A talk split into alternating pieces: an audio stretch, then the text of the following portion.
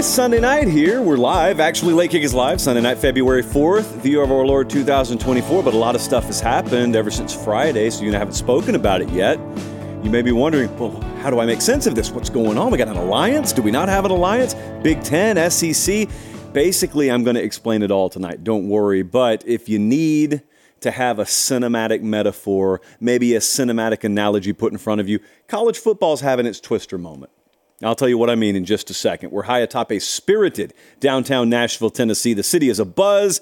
Couple of days of suntan caliber weather, if we're being honest with ourselves, and whom stood have thunk it, because we were below zero two weeks ago. But yes, friends, we're here, we're live. College football is changing as we speak.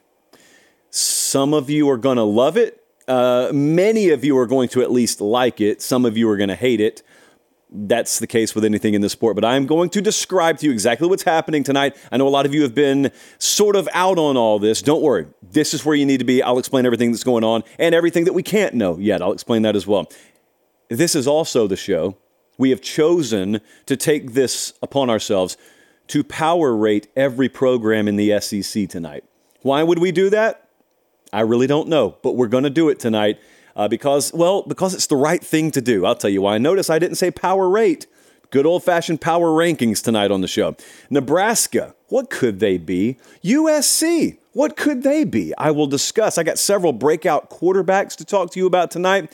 Maybe sprinkle in a little Deion in Colorado. Josh, you always talk about them. I don't think we've done a Deion segment in 2024 yet. They're watching us in Naples, Florida, Santa Cruz, California, Knoxville, Tennessee and Oklahoma City, Oklahoma. A lot of seismic activity out in Oklahoma all of a sudden. Some are saying Oklahoma may be the new California. Others are disagreeing, but some are saying it. I was going to plug what I'm about to talk about for the next week, but I'm not going to. The Pate State Speaker Series is almost already full. I really underestimated the amount of response we were going to get from programs all across the country the other day. So I'm going to tell you one more time, and then that'll just about be it. We are taking the show on the road to several places this spring. We did it last year, it was a big hit. Uh, we're really, really upping the ante a little bit this year. Uh, here's what we need from you. If you're an SID, head coach, whoever's listening, what we would ask is one on one, could be pre recorded. In fact, most of the time we pre record those. One on one sit down with the head coach 30, 40 minutes in length, and then the ability to broadcast our show, this show right here, live from your campus, your facility, normally somewhere. Don't need a big crowd, don't need anything like that. Just need a little space to be able to execute a show, preferably with a nice, picturesque backdrop. So uh, that's what we're looking for. We have already locked in dates with several programs. I'm going to get to several more tomorrow. So if you're listening, guys, no, I haven't forgotten about you. But yeah, we're really looking forward to that. Why stay in a studio all spring when you can just go out on the road? That's our motto. No off season around here. All right, let's dive into the show tonight because we have many, many, many different directions to go, but there's only one place to start, I figured. The SEC and the Big Ten announced Friday that they were entering into what they call a partnership, not an alliance. Don't call it an alliance. We know what happens when you have an alliance in college football. Ask the Big Ten, ask the ACC, ask the Pac 12. RIP Pac 12, by the way. So, this is a partnership. What is this? What does it actually mean for those of you who were living your lives Friday and you weren't glued to the internet? Well, I will tell you exactly what it means and what it doesn't mean in just a second. But you know what I can now do? I'm very glad this is happening in early, well, really late winter, not even early spring, because I thought I was going to have to wait a little while on this. Colin, could you do me a favor? Could you hit the not so way back machine? Let's go back to December 30th, 2023, in Los Angeles, California. I was out there for the Rose Bowl. You have heard me, if you've listened to or watched the show lately, you heard me speak about this little moment several times. I didn't just go out there to California. You get to go out there and you get to be around a lot of people who are movers and shakers in the college football world. And right there at 8:20 p.m. that night, I tweeted the following. I am very confident big changes are coming to college football. Multiple tipping points have been hit. I don't know when or how yet, but very powerful people seem aligned in their belief that something big is imminent. This was one of them. It's not the only one. This is one of them. I know this whole Big Ten SEC thing may seem a little reactive. Uh, I would call it more the sit and wait approach. They've known where they're headed with this. Tony Petitti in the Big Ten, Greg Sankey in the SEC, they've known where they're headed with this for quite a while. Now, you can either do one of two things. You can either come out on a random Tuesday afternoon, independent of nothing, and say, we're in this together now, or you can behind the scenes work things that you need worked and then wait for something to blow up. This is college athletics. Something blows up every other day. The NCAA is investigating several programs for NIL, you say? Big Ten, you ready? SEC, you ready? All right, let's go public. In reaction, seemingly in reaction. Very well played from a PR perspective. I don't necessarily buy it, but it's very well played in that it looks like these two reacted to some overreach from the NCAA last week. You know, the Tennessee investigation, and they're looking into several other programs. Those will be made public in due time. It's irrelevant because the NCAA will probably get taken to the cleaners legally nine ways from Sunday, as I've said many times. So forget about that. And I, I am not buying that this was reactionary to that. But the 50,000 foot view is it doesn't matter if it was reactionary or not. We got it. The Big Ten and the SEC have locked arms. They're done messing around. I've been telling you this for months now. It's exactly what I was talking about in that tweet. And there are a couple other big dominoes coming, and one of them will take about another year to fall, and it's going to happen in a courtroom. So, in the meantime, you got the SEC and you got the Big Ten locking arms saying, enough people are mad. And you know how you've probably watched the state of college football, and I have as well, and you've probably yelled a time or two, why isn't anyone doing anything? And you've probably yelled a time or two, why isn't anything changing? Well, the answer to those questions is usually it hasn't gotten bad enough yet. It can be that way in your neighborhood. It can be that way in politics. It can be that way in sports.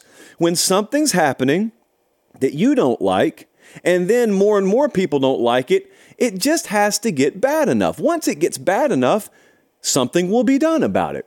And college football and college athletics have finally gotten bad enough. And now people are doing something about it. Now, there's a lot that's still nebulous about this. In fact, Ross Dellenger, who, by the way, I would highly recommend you read on anything to do with these matters, uh, because he is very, very well sourced on this. He had a pretty lengthy piece on Yahoo Sports Friday in which he was quoting Greg Sankey. And Greg Sankey was making sure to caution everyone. Now, this is not us trying to break away from the NCAA. This is not an effort to secede the SEC and the Big Ten away from the NCAA. And, and they were very, very direct in that language. Well, we'll see on that. You know, I happen to believe midterm to long term that will happen I don't really care what was said in that article. Uh, it's accurate reporting, it is an accurate representation of the quote. But you see, planning to and meaning to versus ending up doing something, totally different things. Um, if you've ever had to put down a pet, which most of us have, um, did you ever enter the year leading up to it saying, I plan to put my pet down this year? No, 99% of you had it come up on you within weeks or maybe a month or two, and it sucks and no one wants to do it, but you do it anyway. Why? Because you're out of options. And the alternative is something that's unacceptable. I don't doubt that Greg Sankey, who is kind of a lifer in this business, and I don't doubt that Tony Petitti, who has been around the block several times, would love to see status quo, would love to see some form of a higher governing body maintained so that they don't have to take all this on their plate. But there's what you want, and then there's what ends up being feasible. And what ends up being feasible, maybe not in 2024, but 27 or 28 or 25, uh, could be maybe not quite aligned with what they want. So there's what you want. You can want in one hand, as Meemaw would say, and I'll let you finish your quote. Uh, but you can also have situations that dictate you have to take forceful action. The difference is no one's taken forceful action yet, and now you got a couple of entities here that can take forceful action. The rest of the college football and college athletics world will go downstream of what the SEC and the Big Ten do. Now, what does that mean? Um, it could mean many things. And I don't necessarily know that even Greg Sankey and Tony Petitti have some solidly penned out game plan. It may be written in, in varying degrees of pencil because you got to be able to erase and you got to be flexible here. But here's the bottom line for you as a fan for me uh, you don't need to get lost in the legal weeds. You just need to understand if you don't think there's enough structure in college football right now. It's coming. Structure's coming. It will be for the better overall. It will not make everyone happy, but it is in the process of happening. and that wheel is in motion now. Now, I will also tell you that if we go back to that tweet I was talking about for a second, this is not the only big domino to fall. In fact, this is probably a domino that is a precursor in understanding others are going to fall. And guys, I know it sounds like I'm just talking about these NCAA investigations. I'm talking about the NCAA. And I'm talking about some other very, very looming challenges for that organization and for college athletics in general.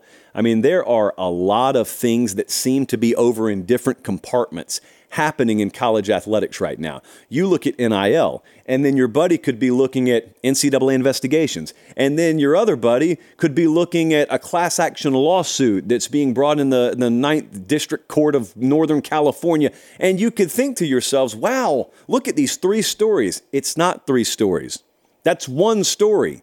It all wraps around, it all eventually bleeds down into what will culminate in what the future of college athletics looks like. I say that vaguely because it is vague, but I am telling you there's some pretty existential threats to the current way of doing things that Greg Sankey knows and Tony Petitti knows and major networks know are coming. And if it means that things as they have been dissolve, then so be it. You got to position yourself for having the best path moving forward. And this was a gigantic step in doing that. Could get worse before it gets better. It will get better. It will get better. I put on the thumbnail for the show tonight. College football will win the battle.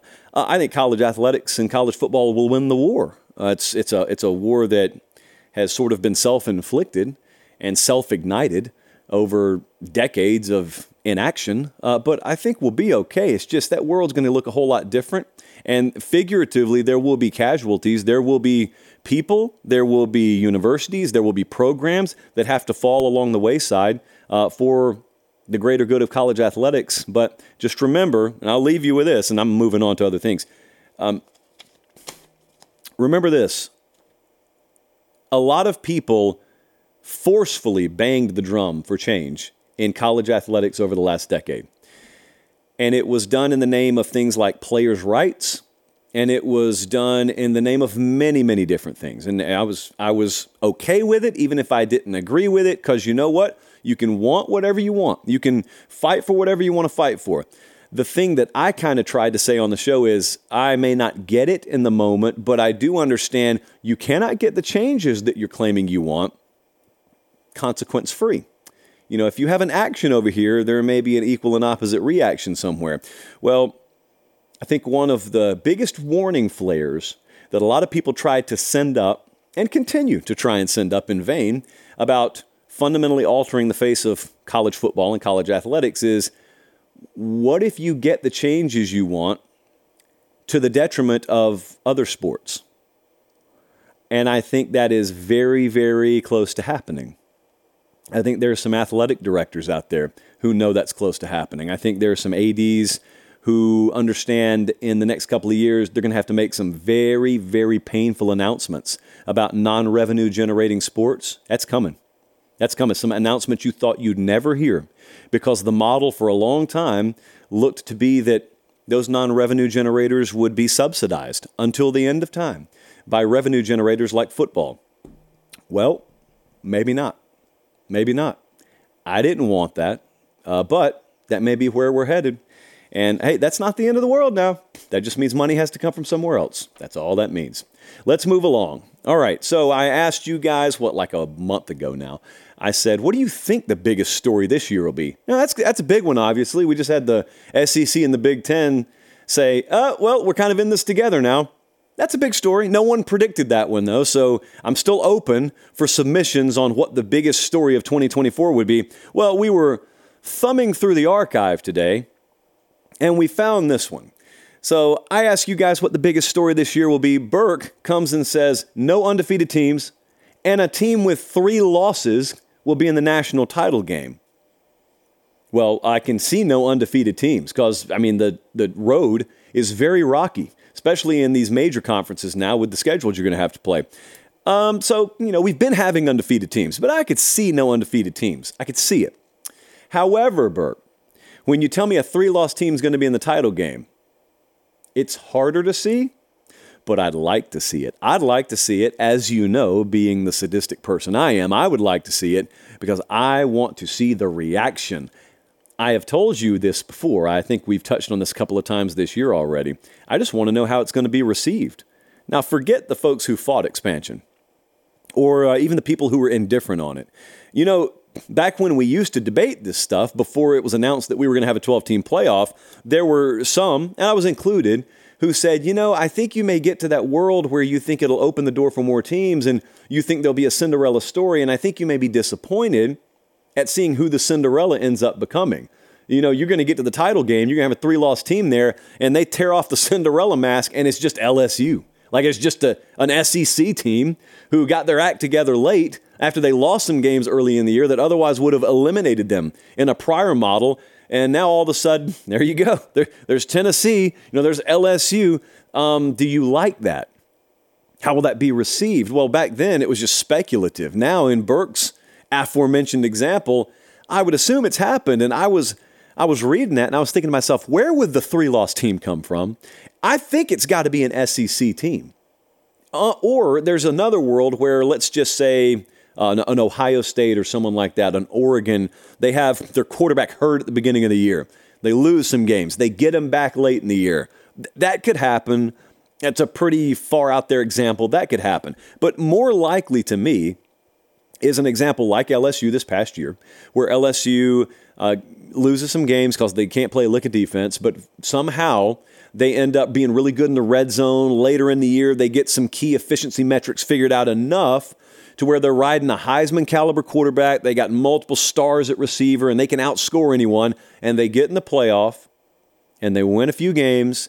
And all of a sudden they're red hot. No one wants to face them. And there they are. Three loss LSU, let's just say, is in the title game. If, in other words, if we had a 12 team playoff this past year and LSU ended up making a run getting to the title game, what would you think about it? For those of you who wanted expansion, would you be happy with that? Would you say that's a good thing because it means anyone could get hot late in the year and they could make it? That means more teams stay alive?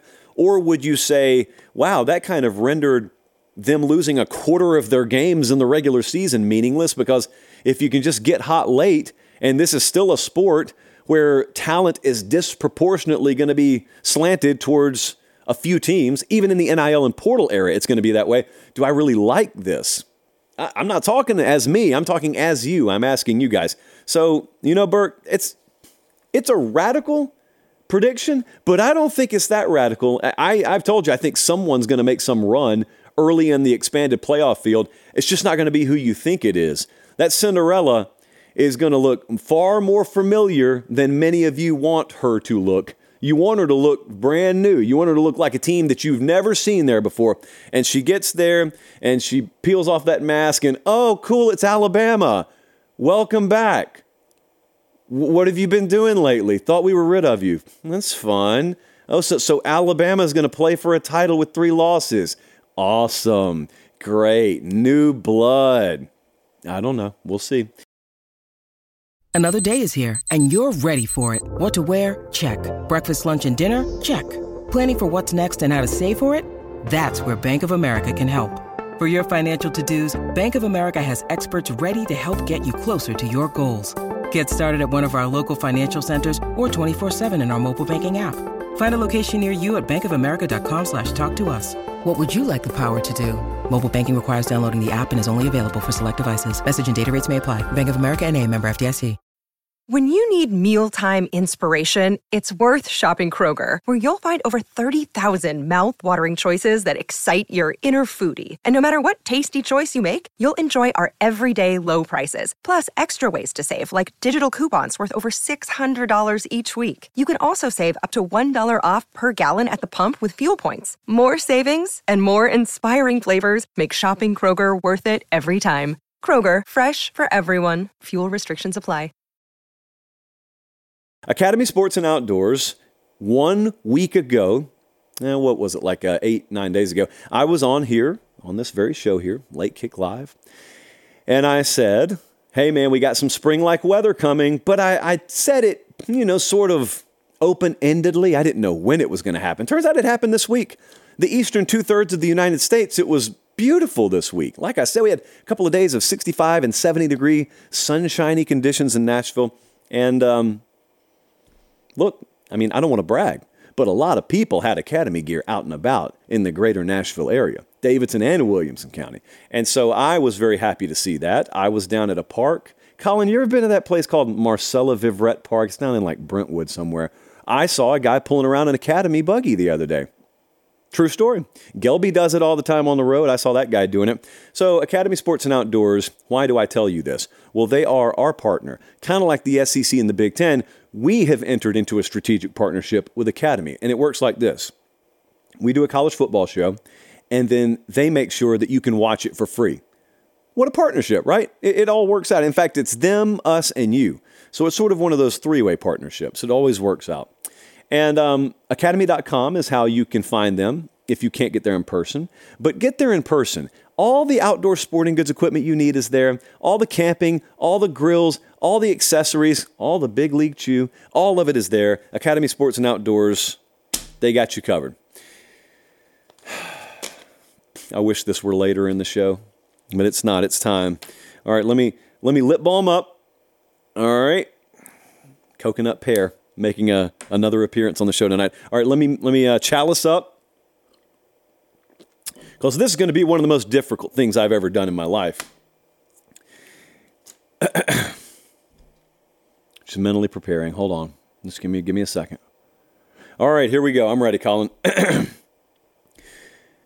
I am ready right here to power rank every program in the SEC, not historically. When I talk about power ranking programs, here is what I mean. My criteria is I look at a three year rolling snapshot of your on field performance, of your talent acquisition, of your stability, and your resource pool. How good are your facilities? How deep are your pockets? How able are you to compete at the highest levels to hire? Those are the things I care about, not over the past 20 years, over the past three years. That's how I define this. Those are my critical metrics. We have 16 teams in this conference right now. I figure we start in tier one. Georgia's the top program in the SEC right now. Pretty easy. Over the past three years, they have won a couple of national championships. They've only lost two games, I think, and they've both been to Alabama. They are very stable. They have at the moment, who I would rank as the number one overall head coach in the SEC, and who knows, maybe even college football with Kirby Smart. Just a machine, just a freight train with every car either painted red or black, all moving in the same direction. I mean, they just lost Claude Felton, and they still may not skip a beat. And Claude's a legend. Claude, enjoy retirement, by the way, Claude. Forgot to mention that the other day. A guy who has done a lot to help this show out, I can promise you. Number two program in the SEC is Alabama. And coaching change matters here because had Bama not lost Nick Saban, Alabama probably is still the number one program because they've they've beaten Georgia the last couple of times they've well two two of the last times they play. Um, they've got double digit wins every year. Kalen DeBoer is a phenomenal coach. I've got him as a top five head coach in the country. So it's not like Alabama massively downgraded. You lose a legend, but in the here and now, the day to day, the month to month, the year to year, you replace him with a really high caliber head coach in his own right. And Kalen DeBoer just put together a really good staff. They've been the number one A recruiter along with Georgia in this conference over the last several years. And there's never a question of commitment. There's never a question of resource here. They're all in. So this is pretty simple. Georgia, Alabama, and you can put them in any order you want to. I, I mean, I was pretty solidly Georgia 1, Alabama 2, given the coaching turnover, but that's tier one. Now, I could go to tier two right now, but that would be too simple. So, what I want to do is go to tier five. We ended up having five tiers of programs in the SEC. I want to go to number 14 right quick. Let's get the bottom taken care of. Arkansas, number 14 program in the SEC right now. There's clear regression with this program. They've gone 9 and 4, 7 and 6, 4 and 8 the last 3 years on field. You've had a ton of staff turnover. They've done pretty decently recruiting, but there's Big question regarding the overall stability. Mississippi State is number 15, and that's much more just a victim of circumstance with what happened with Mike Leach. And they've had three head coaches now in three years. Jeff Lebby as a head coach, we don't know anything about him because this will be his first shot as a head coach. Um, they've been fairly good at acquiring talent, but until there's less unknown, we got to put Mississippi State there. And Vanderbilt, we put in their own tier. We called it Tier V. We're not going to bang on Vanderbilt right down the road from us. Good people over there. But Vanderbilt, of course, is going to be number 16 in the SEC. Now, I want to go to Tier 4. Let's work our way up a little bit. The number 11 program in the SEC right now. I've got South Carolina. Last three years, 7 and 6, 8 and 5, 5 and 7 they play brutal schedules every year. So the caliber of ball they're playing would be, you know, much more comparable to like eight wins, nine wins in some other conferences. But we're talking about the SEC here. Uh, they have had top 25 recruiting and good portal. There's good energy about the program. And so I'm putting them at number 11. I look at Kentucky at number 12. We struggled with this. We really struggled with the order of South Carolina and Kentucky. You could easily sell me on 11 and 12 flip flopping. Kentucky's got a 10 win season and a couple of seven win seasons in the last three years. So their on field has been better than South Carolina. They've gone one and two against South Carolina, though. They've got really good portal strategy. Kentucky has not recruited right on par with South Carolina, although it hasn't been far off. Uh, but they've got really good portal strategy and they know exactly what they have to do. They know exactly who they need. Mark Stoops, he's been stable. They've had churn elsewhere. I mean, Liam Coen's been in and out the door five times in the last three years, it feels like, at offensive coordinator. But South Carolina, Kentucky, 11 12. Florida's all the way down at 13. And I want you to think about this. One of the four bullet points that I care about a lot is resource pool. And Florida's got a much better resource pool than any of the other programs that are floating around down here, which just shows you how poor they've been on the field. They have had three straight sub 500 seasons, but they've also had three top 20 recruiting classes. So they're acquiring talent. They got good resource pool. Like there's good tradition. The the program, that brand is iconic, but they're not winning.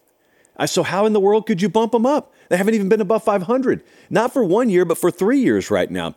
Uh, 2024, obviously, brutal schedule, make or break year in many cases for Billy Napier and his staff. And I would also say, before we go to the next tier, I would also say, look at number 11 all the way down through 16. I would say it would be a very, very big surprise, even in a 12 team playoff era, if any of those teams made the playoff this next year.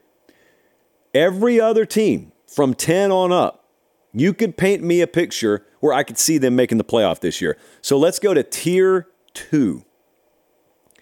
Tier two or tier three, I guess it would be. Texas A&M, we put at eight. Staff moves have happened here, but I think they equal a net upgrade. So normally, if you lose your head coach, it's dragging you down. I actually think it kind of inflates them a little bit. They've gone eight and four, five and seven, seven and six on the field, but the recruiting and the pool are both top notch. Resources like you wouldn't believe. Recruiting's been good. They have been excellent in the portal in Mike Elko's short time there. I got a top five portal class right now. So Texas A&M at eight, Auburn is at nine. Huge wild card, probably the biggest wild card team in the conference this year.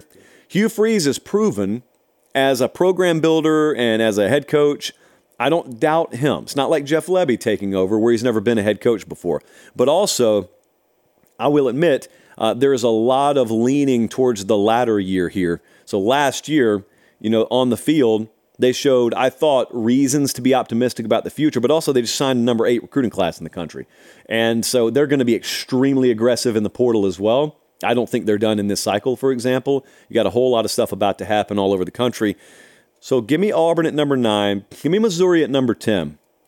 Double digit wins last year. How much do we make of that? Because they were not that the two years before that. They just extended Eli Drinkwitz, good stability in the program. It feels like 2024 is key here. If 2024 were another 10 win season, I could see Missouri jumping up in like the top seven here. They also have been very good in the portal, and their their recruiting's not bad either. So Missouri is a very solid ten. If Missouri is the tenth best program in your conference, and you could probably argue me up past ten, you got a really deep conference. Now let's go to tier two. Yeah, that finally, finally we get up to tier two. This is loaded. This is tough. So we got Texas as the number three program in the SEC. They border on one, tier one. In fact, I guarantee you there are a lot of people who say Texas should be a tier one program. No, they shouldn't. Not right now, they shouldn't. They should be a high tier two program, and the reasons are right there on the bottom of your screen. On field production matters a lot here, and unlike Georgia and Alabama, Texas has lost too many games to inexcusable opponents to merit being a number one program, a tier one program right now. I mean, they've lost to Texas Tech, Oklahoma State, TCU, Washington twice, Arkansas, West Virginia, Kentucky, and Baylor, or Kansas and Baylor in the last three years. Georgia and Alabama hadn't done that. Texas is not on their level as a program yet. Now, if you wanted to argue from this point moving forward, they will be, that's cool. That's not how I look at it, though. So if you want to do that, that's doing it your way. We're doing it my way here, and therefore, Texas still really lofty. They're up at number three and a lot of indicators pointing in the right direction. That's why they're number three. Just went to the playoff last year, too. LSU at number four. You got the last year of Ed Orgeron still baked in here, but this is Brian Kelly's program now. It's a top talent acquisition program, one of the top head coaches in the country leading the program, back to back double digit win seasons. And so, even though I said the last year of Orgeron is baked in, it's really, really on the back burner when I say baked in, uh, because there is hardly anything that is lingering there about what LSU was under Orgeron in the latter stages. So LSU rock solid, LSU trending in the right direction, strong number four there. And you could argue me, I mean, I would argue back, but you could argue with me they should be number three. I'd put Texas above them. I've got Oklahoma at number five. Oklahoma double digit wins two of the last three years. You've got that sub 500 year baked in there. But Brent Venables has taken over. He's had three top 10 recruiting and portal classes combined. They've got good stability. Brent Venables, you could argue, still has somewhat of a question mark on him. I think a lot of that's getting answered, though. Uh, this year, much like I said with Missouri, if OU rattles off nine or 10 wins, then they're, they're back to being Oklahoma. Um, offensive line's a question. Got Jackson Arnold starting a quarterback this year, but Oklahoma, rock solid program. They're there at number five. There was late change in the power rankings here in six and seven because we had Tennessee above Ole Miss most of the afternoon. But then the more we looked at it, the more we said, hold on, Ole Miss has gone 10 and 3, 8 and 5, 11 and 2. There's a head to head win against Tennessee baked in there, golf balls involved and everything. W- why would we not put Ole Miss ahead of Tennessee? Well, we are. Uh, they're going about acquiring talent a little different way, but they're they're doing it a way that you're allowed to do it with the portal. And Lane Kiffin, I can't believe this. I think a lot of you find it hard to believe, has created a very very stable organization over there. And uh, the folks who doubted him before probably still doubt him, and the folks who defended him before still defend him. He's winning football games. I don't know what more to tell you. He's winning football games over there. So uh, we got Ole Miss number six, got Tennessee number seven. Splitting hairs here. You could easily put Tennessee at six. 20 wins in the last two seasons. Uh, they've beaten Alabama. Josh Heupel is a top 15 recruiter, and they've got deep pockets there. The resource pool is not in doubt. Uh, they've got a chancellor who will go to bat for them. They got an AD who will go to bat for them. So there you see it. The SEC power rankings heading into this year has nothing to do with 2024. It has nothing to do with what I think you will become. That is a three year rolling snapshot of on field production, talent acquisition, sort of the, the resources you have, and stability. That's how I define the difference between a program and a team. I'm sure there'll be nothing but agreements in the comments. Let's move on. We had a question about a Big Ten team here. Take another sip from the chalice. Uh, Jesse, where would you guess the biggest disagreement will come from there? I think people will disagree with South Carolina and Kentucky. I think some folks will say Texas belongs above. Uh, well, they belong in tier one. Um, Oklahoma, Missouri too low. I could see that very easily because of recency bias, or, or just maybe outright truth telling. All right. Anyway, so so we'll we'll take a look at that later. Uh, by the way, if you're watching the show, Keep doing it. Just subscribe to the channel while you do it. So, Pap Smith, good to hear from Pap uh, in Omaha, Nebraska. He asked, What do you think Nebraska's chances of making some noise in 2024 are in Matt Rhule's second year? They were 5 and 7 last year. They had five losses by one possession. They had four field goal losses and a loss by a touchdown, which is the Nebraska story at this point. They only lose one possession games. Excellent defense last year. One of the most underrated defensive staffs in America is right there at Nebraska. They've got two top 25 recruiting classes as of late. Just brought in Dylan Raiola, decommitted from Georgia, so got the quarterback of the future. So in that snapshot, I feel really good. Also, Matt Rhule, year two Matt. He turns things around pretty quickly. Temple, year one, two and ten. Year two, six and six. Year three, 10 and four. And had another 10 win season after that. Goes to Baylor, 1 and 11 his first year. 7 and 6 his next year, 11 and 3 his third year. So you started 5 and 7 at Nebraska. What will you do this year? We've seen TCU and Washington play for national championships the last 2 years. So I will never sit here and tell you something can't happen cuz had I told you in 2021 that TCU was about to play for a title in the next 2 years, had I told you in 2022 Washington's going to play for a national title within two years, you, of course, would have called me crazy, and the comment section would have been loaded up with hateful remarks, which would either be not owned up to or deleted. So I don't really care if I buy into Nebraska and you say, well, that's crazy. They're not going to be able to do anything. Well, I mean, look, crazier things have happened, is all I'm saying. Now, the answer to the question of how good can they be is probably just better than you think they can be. But I know that when the Big Ten is getting reshuffled like it is, there may be some out there who say their time is past, their window is past. It used to be you could just hang out in the Big Ten West, be the best of a bunch of mediocre teams, and go to Indy. Get your skull bashed in, but you go to Indianapolis and you could say, hey, we went to the Big Ten title game. Well, now they just take the top two teams from the conference, so how are they going to make it? Well, they play UTEP, Colorado, and Northern Iowa out of conference this year. They don't play Penn State, they don't play Michigan, and they don't play Oregon. So Nebraska avoids three of what I would call the top four teams or top four programs in the Big Ten this year. And we've already documented year two under Matt Rhule uh, is, is death, taxes, and that's the third thing that's a constant. Your team improving if Matt Rhule is your head coach in year three. Take a look at that schedule. UTEP, Colorado, Northern Iowa, Illinois, at Purdue, Rutgers, at Indiana. They will probably be favored in every one of those games, I would guess. And if not, a very short underdog. And then they've got a game at Ohio State. And they go to USC. That ought to be fun later in the year. So it's there. It's there. Remember, kids, remember this is the expanded playoff era. They don't have to win the Big Ten to make some noise there.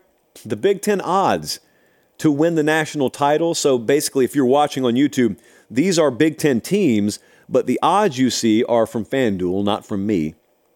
And those odds are to win the national title. And you see one, two, three, four, five, six. Nebraska's the seventh team in the odds market. You get really good odds if you think Nebraska's going to make a surprise title run. Um, I think they'll be very good, probably surprisingly good this year for people who don't know Matt Rhule's track record. They're watching us in Franklin, Tennessee, Ardmore, Oklahoma, and Washington, D.C. Oh, by the way, by the way, the other day we were talking in our staff room about the moves Jedd Fisch was making at Washington. And we were talking about all the staff turnover. They're losing 20 or 22 starters, blah, blah, blah. So I asked Jesse to find me who Jedd Fisch had hired for his defensive coordinator. Jesse Googled Washington, D.C. I was one of the funniest things that I've seen in quite a while and was shocked when he did not immediately get Huskies coaching news in the return. Washington, D.C., that man Googled. All right, let's move on. Let's talk amongst ourselves here so that you can sound smart when you say, I told you so, six or seven months from now, about quarterbacks. Gregory from Tampa, Florida. Who are some quarterbacks you think could have a breakout year this year? Well, I got several of them here. Nico Iamaleava, because yes, we do believe in pronouncing college football players' names right on this college football show, is a five star talent that's worth every bit of headline space that's been dedicated to him. Remember Hendon Hooker a couple of years ago at Tennessee? Remember when Josh Heupel and company kind of rewrote the record books up there with him? Then you had the Joe Milton year, was what it was. Not terrible, but not outstanding. This is the guy that's next in line for having one of those record book rewriting sort of seasons. Um, played against Iowa in the bowl game. And it's a bowl game because you can take from it what you want to, but Iowa's defense had season highs hung on them in that game. And that's Nico's you know, first start. I think it was his first start, wasn't it, Colin? So that's just a very, very small glimpse of what we could expect. And what it means to me is okay, we got all the confidence in the world in him, and now we get an entire offseason worth of working under Josh Heupel. Develops quarterbacks as well as any of them. And so he is playing for the right guy. He's playing in the right system. So I'm looking at him. I'm looking down at LSU at Garrett Nussmeier. He's been waiting, man. Garrett Nussmeier, he was from the class of 2021. He's been around forever. He played versus Wisconsin in LSU's bowl game threw for nearly 400 yards and three touchdowns. He's got a chance to shine in this offense. And it would be a great story, too, because guys like Nussmeier, most of the time, if they committed one place in 2021 and it's 2024, they've bounced around two or three times. He's stuck it out. And now he's in line to be the starter for them. And they've got confidence in him. It's not like he's the best of a bunch of bad options. They've got confidence in him. He's a redshirt junior this year, 6'2, 205. So it's a, it's a veteran who doesn't have a lot of playing experience, if that makes sense. At Kansas State, how could you not be excited for our guy Avery Johnson? He's the reason Ohio State has a new quarterback. Will Howard looked, saw him, and said, I'm out. Big spark last year. Remember that Texas Tech game? Had like 19 touchdowns. Um, he's an excellent athlete. And he has now a full year, just like I talked about with Nico, to develop, knowing he's the number one in that system of Chris Klieman and the guys up there at Kansas State. And I am very much looking forward. He can run the ball. I'm looking forward to what they can make him into as a passer. Kansas State could be a fun, fun team to watch because of him this upcoming year. Now, you've probably heard of most of those names, but the next name, have you heard of him? LaNorris Sellers. Anyone? Has anyone heard? I know you guys in Columbia have. I mentioned him last summer. I said, hey, Spencer Rattler is going to be the starter for South Carolina this fall, but they got a kid named LaNorris Sellers, and they know they hit a home run on him. And now it may be his time. I know Ashford transferred up there, but I think it's probably LaNorris Sellers' team this fall. I um I look at him, and Shane Beamer looks at him, and his staff looks at him, and they say, "All right, that's our guy. We got to build around him." They brought in, I think, three receivers out of the portal. And also remember now, you can do stuff post spring in the portal. So I think there's a world where there's a certain amount of buzz and hype that starts to build around LaNorris Sellers and Columbia. And then you sell that after spring to, hey, I know other guys are telling you we got a question at the quarterback position, but you hear that? You hear that drum beat? That's the quarterback you could come play with. Wouldn't shock me if that happened. And um, He's big boy, man. 6'3, 240, former three star guy. But like I said, as soon as they got him on campus, they were really in love with him, knew they had something with him. And I think they're right. What about USC? What about Lincoln Riley? Lincoln Riley and quarterback. Just that's the locked hand in hand emoji there. And Miller Moss is his guy now. Miller Moss uh, had six touchdowns in the bowl game against Louisville, 372 yards. He is yet again a reason why Ohio State probably has a transfer quarterback, at least one named Will Howard, because it looked like Howard was headed to USC. Then this bowl game happens, and Lincoln Riley himself said in the post game, "Yeah, uh, Miller Moss probably played too good for us to get any other transfer quarterback now." And that's a system where they'll lean on their quarterback because that's a system where they'll probably have to score a lot of points this year. And he's a former four star. He's number 15 quarterback a few cycles back. Uh, Miller Moss should have a breakout year this fall. and it should probably just build above and beyond on what he did in that bowl game. And Jackson Arnold, very easy answer. I saved him for last uh, because this is the most slam dunk answer. Former five star guy, former Elite 11 MVP at Oklahoma. He played in their bowl game. Everyone's been waiting on this. This is Brent Venables' quarterback. So good that Dillon Gabriel started at UCF, started at Oklahoma. He looked at Jackson Arnold and said, Yeah, I'm leaving. And it's not like he faded away. Uh, Dillon Gabriel transferred to Oregon and will be probably the starting quarterback at Oregon this upcoming year. Jackson Arnold was good enough to chase him away. And he is a guy who will have a good defense to play with. Offensive line, probably a question right now, but that will be a, a team that is built in a very complementary fashion to where you don't have to look at him and say, all right, go hang 45 for us so we can have a chance to win today. So those are some of the names I'm looking at. You can circle any other names you want to. Let's move it along. Nice, nice crisp pace tonight on the show. Guess who we had a question about? It's been a little while, but we had a question about Colorado. Hey, Josh, I'm Edison from Bronx, New York. What's your assessment of Colorado's offseason? And is it a worry that we don't have a defensive coordinator yet? Thank you in advance. Yeah, it is. You, in an ideal world, you want a full coaching staff. Um, so I will answer brutally and honestly. Yeah, I'm concerned about it. Yeah, I'm. I'm somewhat concerned when you've only got six high school players in your recruiting class and you're ranked 111th in recruiting. It concerns me a little bit, but you know what I've learned? I have learned to refuse to apply conventional wisdom to Deion Sanders. You're applying logic to an illogical situation. Okay, so there's the way the rest of the sport works, and then there's the way that you know things could work a little bit differently under Deion. I don't know what it is. Maybe magic, maybe something else, but I am not going to take Colorado and say, nope, toss them on the scrap heap.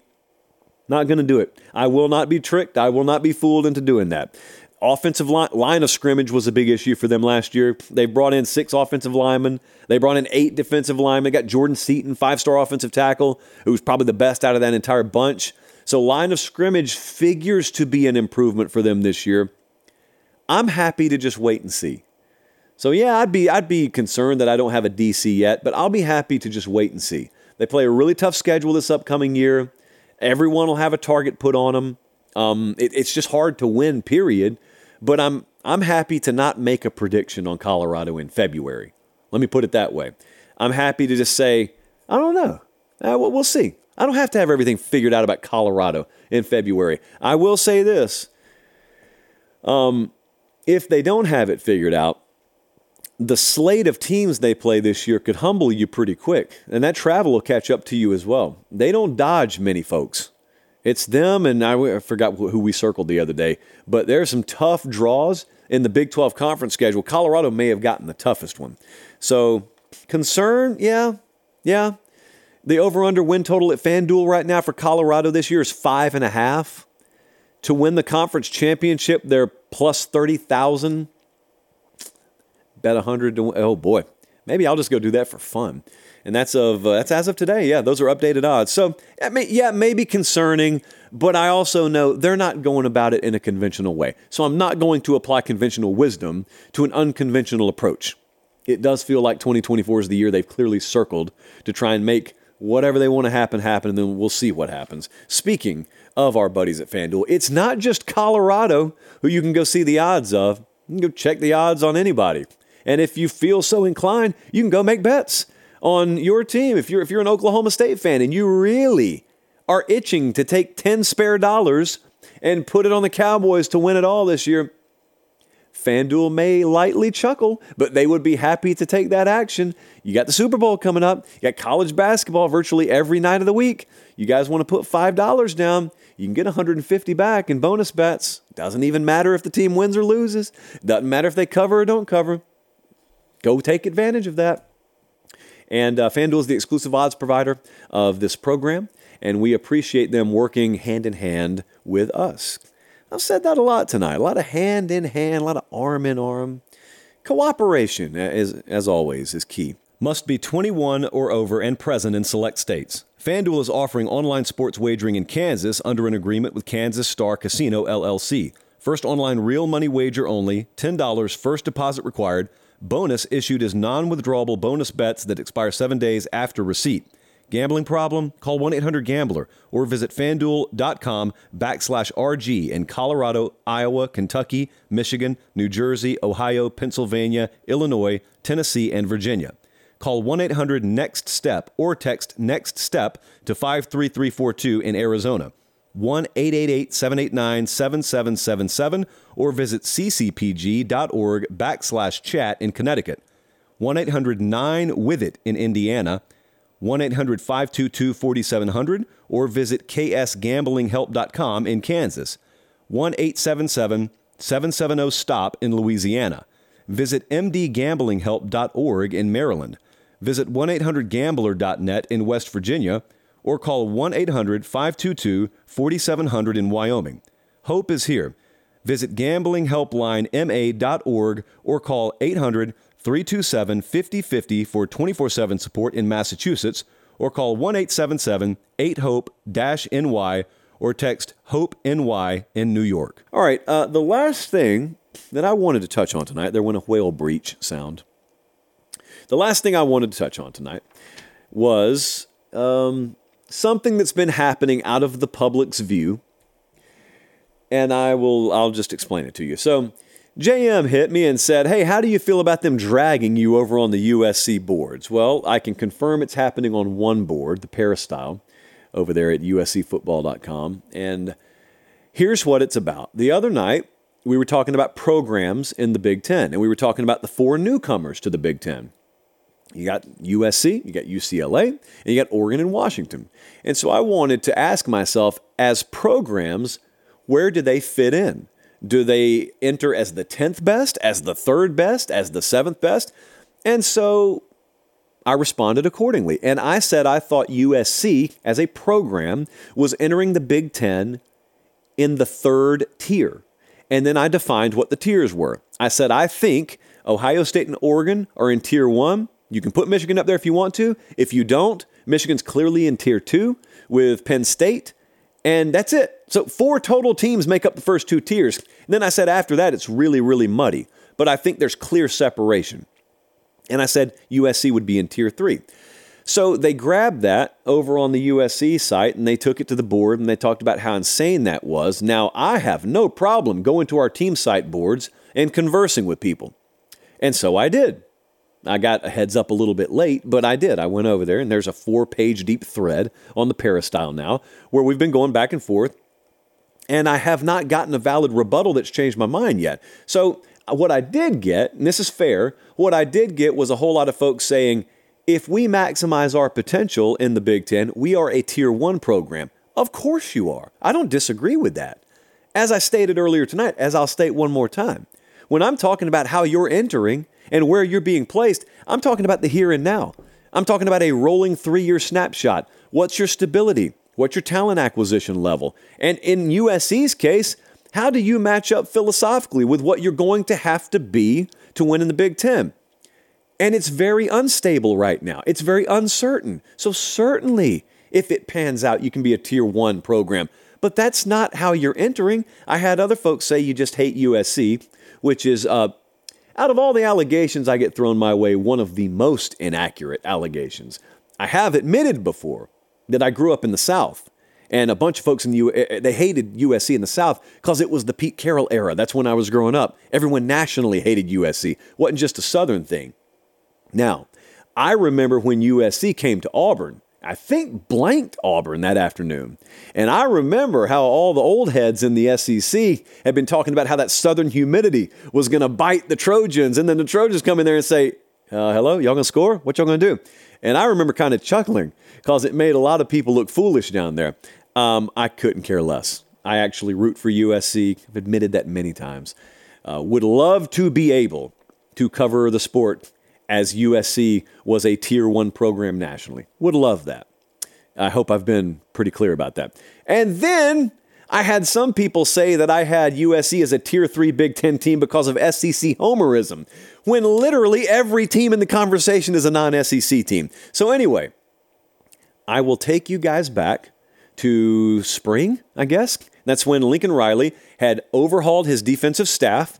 And Lincoln Riley said, along with that overhaul, we're overhauling our philosophy. He didn't do that because they're where they need to be as a program. He did that because they're, they're not where they need to be as a program. And he understands. We are going to a world where they play a certain caliber of football on the line of scrimmage. You want to know where you don't measure up right now as a program? You don't acquire and develop talent along the lines of scrimmage like Ohio State, like Michigan, like Oregon even does, or like Penn State does. And you will get humbled very quickly if you can't match up on the line of scrimmage. You guys have seen that out in the Pac 12. And by the way, you know, not to bring up bad memories, but I was summoned on that little board uh, about, I don't know, not quite a year ago, when I had predicted that USC would underachieve last year.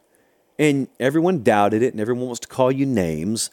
And then they go seven and five. And then everyone shuts up. No one comes back to own it. Uh, but I was right. And right now, I'm right on this. This is it is opinion, but it's not really hard to figure out. USC's not entering the Big Ten as a tier one or even a tier two with the caveat those tiers aren't deep. I think there are two teams in each one of them. And USC's not on par's program with any of the four. Now, outside of that, you kind of grab bag it. And they could absolutely ascend to being a tier one program very quickly there. You know what, though? If I'm wrong, if I'm wrong about them entering as a third tier program in the Big Ten, and you're right in that they're a tier one, they'll challenge for the Big Ten championship this year.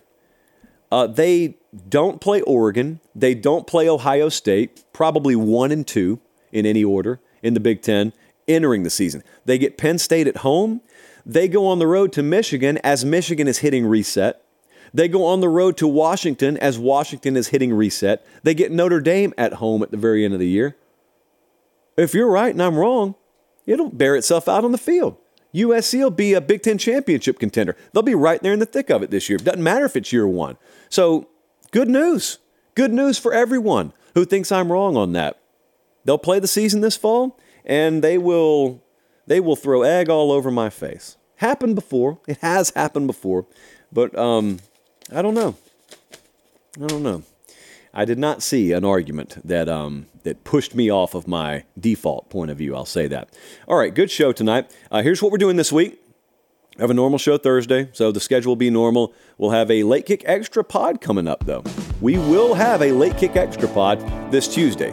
Now, that will not be on the YouTube channel. Only way to get that's in the podcast feed. Make sure you subscribe while you're over there. And you know what? a lot of stuff going on behind the scenes right now.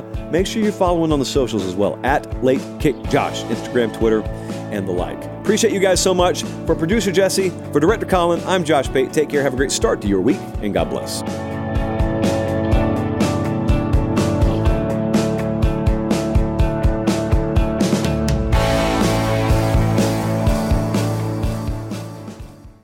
Must be 21 or over and present in select states. FanDuel is offering online sports wagering in Kansas under an agreement with Kansas Star Casino LLC. First online real money wager only, $10 first deposit required. Bonus issued as non withdrawable bonus bets that expire seven days after receipt. Gambling problem? Call 1 800 Gambler or visit fanduel.com backslash RG in Colorado, Iowa, Kentucky, Michigan, New Jersey, Ohio, Pennsylvania, Illinois, Tennessee, and Virginia. Call 1 800 NEXT STEP or text NEXT STEP to 53342 in Arizona. 1 888 789 7777 or visit ccpg.org backslash chat in Connecticut. 1 800 9 with it in Indiana. 1 800 522 4700 or visit ksgamblinghelp.com in Kansas.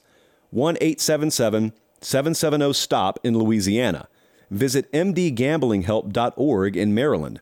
Visit 1 800 Gambler.net in West Virginia or call 1 800 522 4700 in Wyoming. Hope is here. Visit gamblinghelplinema.org or call 800 327 5050 for 24 7 support in Massachusetts or call 1 877 8 HOPE NY or text HOPE NY in New York.